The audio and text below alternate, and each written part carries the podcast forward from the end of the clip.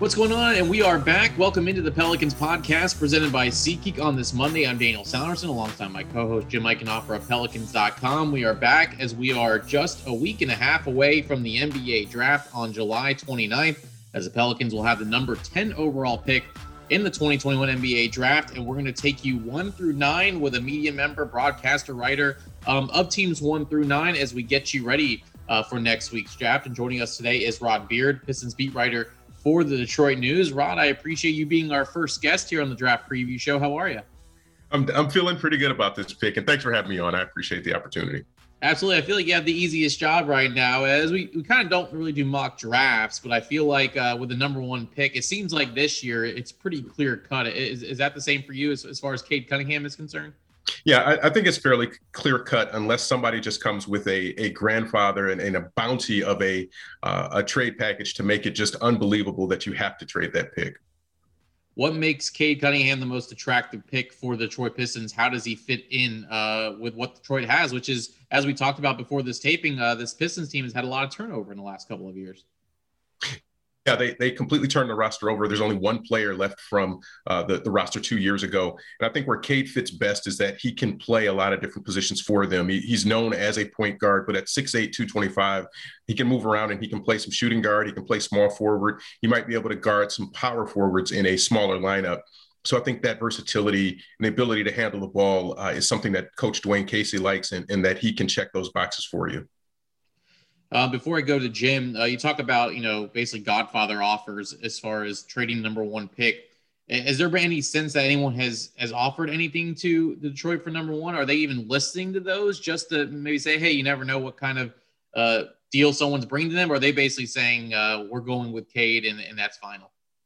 Well, I think the thing on lottery night was that General Manager Troy Weaver said that he would listen to offers and the trade is possible and they're still going to work out 5 guys.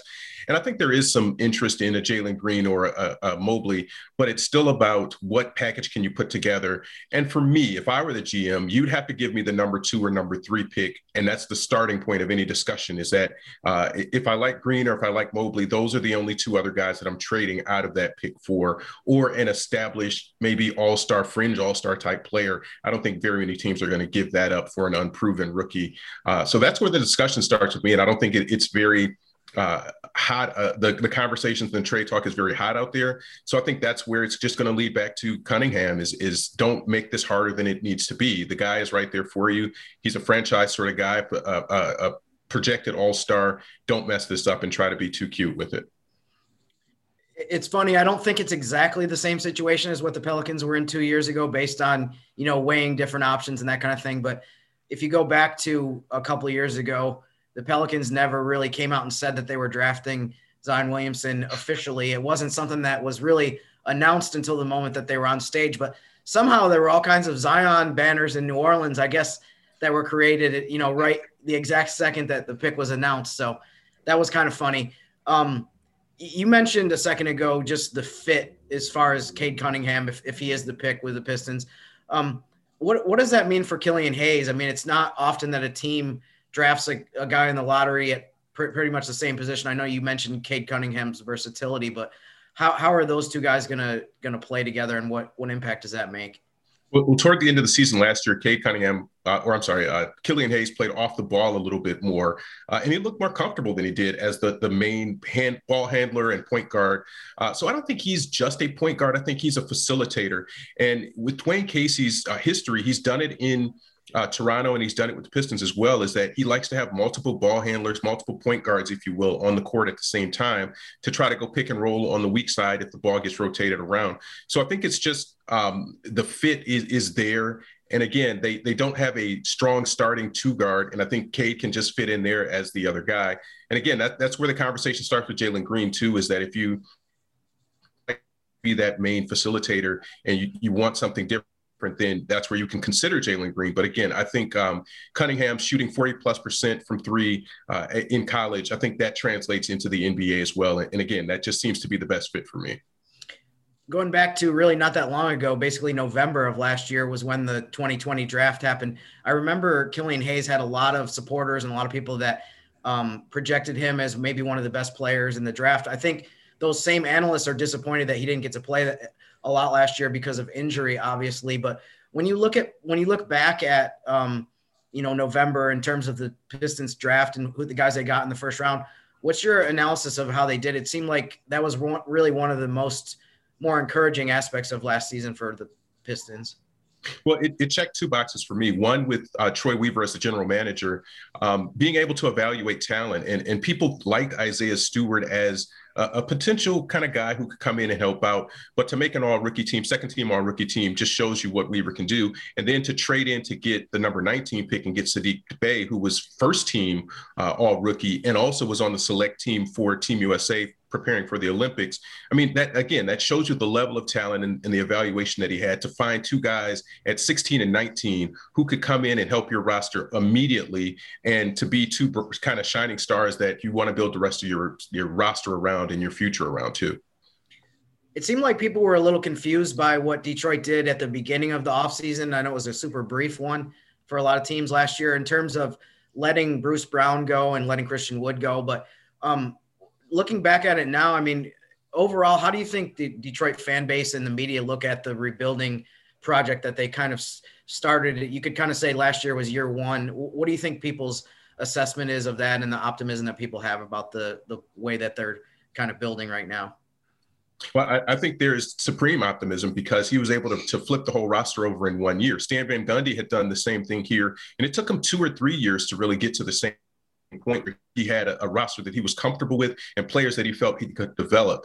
And again, looking at the young guys that Troy Weaver has brought in and Dwayne Casey's ability to develop players, you feel like there's a good synergy there and those guys really fit and understand what each other want and how it's going to happen in the next couple of years. Casey signed an extension to add another year to his contract. He's got 3 more years. So you can see where there's something now that there's a timeline that fits. These rookies are not going to have to go through another couple of coaches before they get to their 3rd or 4th year. So it really feels like the rebuild has some structure, it has some definition, and the fans have a serious sense of where this can go in the next couple of years. Rod, before I let you go, I apologize for asking you such a personal question, but this is a question that Dwayne Casey's been asking some of the prospects. Do you make your bed in the morning? Is that something? How do you start your day? Just want to make sure that you're ready to go, because I think that's important for Dwayne Casey, and I hope Cade Cunningham is the guy that makes his bed in the morning. Well, I am not a morning bed maker, but I get the point that they're trying to make is that it says how organized you are, how you plan out your day. And if you get one thing accomplished first thing in the morning, then it builds on the rest of your day. That's just not me. I feel like I'm going to get back into bed at some point, maybe in the afternoon, maybe in the evening, who knows. But yeah, I'm not an everyday morning bed maker. I'll make it on Saturday or Sunday, but during the week, generally, no. I'm the same way. Jim, are you a bed maker in the morning? I can see you as one. No, actually, I'm in the same boat as Rod. I think his answer was pretty much exactly what I would say. But I enjoyed that tweet, especially the people arguing in the comments about whether you should or should not. So that was hilarious to read people's takes. And I was also entertained by the fact that people are so adamant about it. I did not realize how strongly people feel about that topic, but I learned that from the discussion underneath that tweet. So I thought that was really fun. Well, even better was the people who were sending these mock sort of, here's Cade Cunningham's bed and it's all made up, or here's Jalen Green's bed and it's all made up, so this is why you should pick them. It's an interview question. People take it out of context, but Twitter's going to Twitter. Twitter's going to do what it does. I'm glad that it only took Dwayne Casey talking about it to make it a grand discussion on whether people make their bed or not. But it's definitely interesting to see what kind of questions are out there. It's definitely something that's funny that you've mentioned, just people on Twitter being on Twitter. That's Rod Beard, Pistons beat writer for the Detroit News. You can follow him on Twitter at DETNews, Rod Beard. Again, a great follow for all your Detroit fans and just for NBA fans in general. Rod, I really appreciate the time. Enjoy the draft. Hopefully you're able to go to the Barclays Center and enjoy it. But if not, best of luck in Detroit for the draft. Appreciate it. Thank you, guys. It's been fun. Yeah.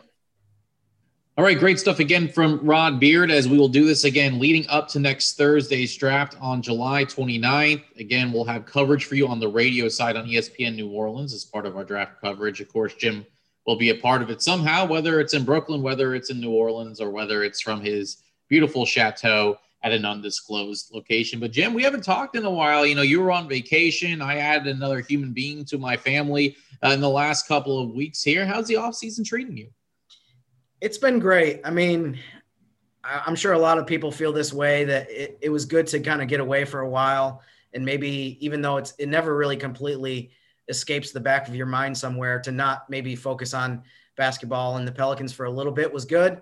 Congratulations on your second youngster that you mentioned that you brought into the world. That's very outstanding news. I did not accomplish anything nearly that important during the last couple of weeks, but nonetheless, it was a great break, and I'm really looking forward to these next few weeks. I mean, it's really kind of mind-blowing when you think about what's going to happen in these next few weeks, where you have major news on the coaching front at some point, the draft obviously next Thursday, free agency starting right after that, summer league is starting August 8th. I mean, the next month or so is going to be so packed with news and information, and I'm kind of looking forward to, as I'm sure a lot of people are, of turning the page, which we've really already done as far as talking about next season.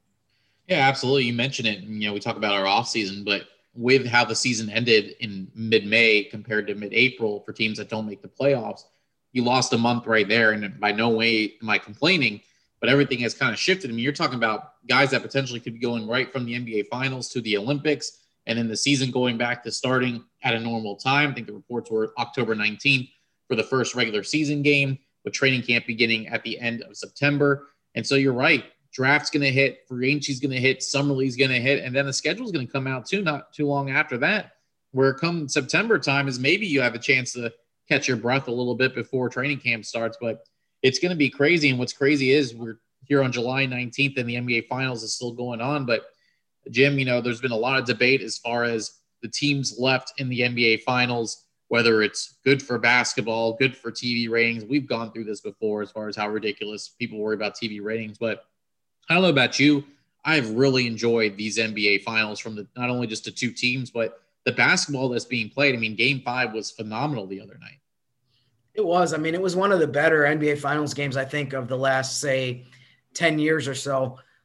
As far as the postseason goes, I know we probably talked about this a little bit in June, back when there were a few more teams still playing, but I love the unpredictability of this season, and I love the fact that we're seeing some new faces, some new star players that are at the beginning of their career that are really making a name for themselves, such as Devin Booker, and Trey Young was able to get the Hawks to the Eastern Conference Finals. So it's been great. And I think for people in New Orleans, I probably should only speak for myself, but I think I feel pretty confident that a lot of fans in New Orleans like the fact that there's some small market teams that have made the finals. Milwaukee's a very small market.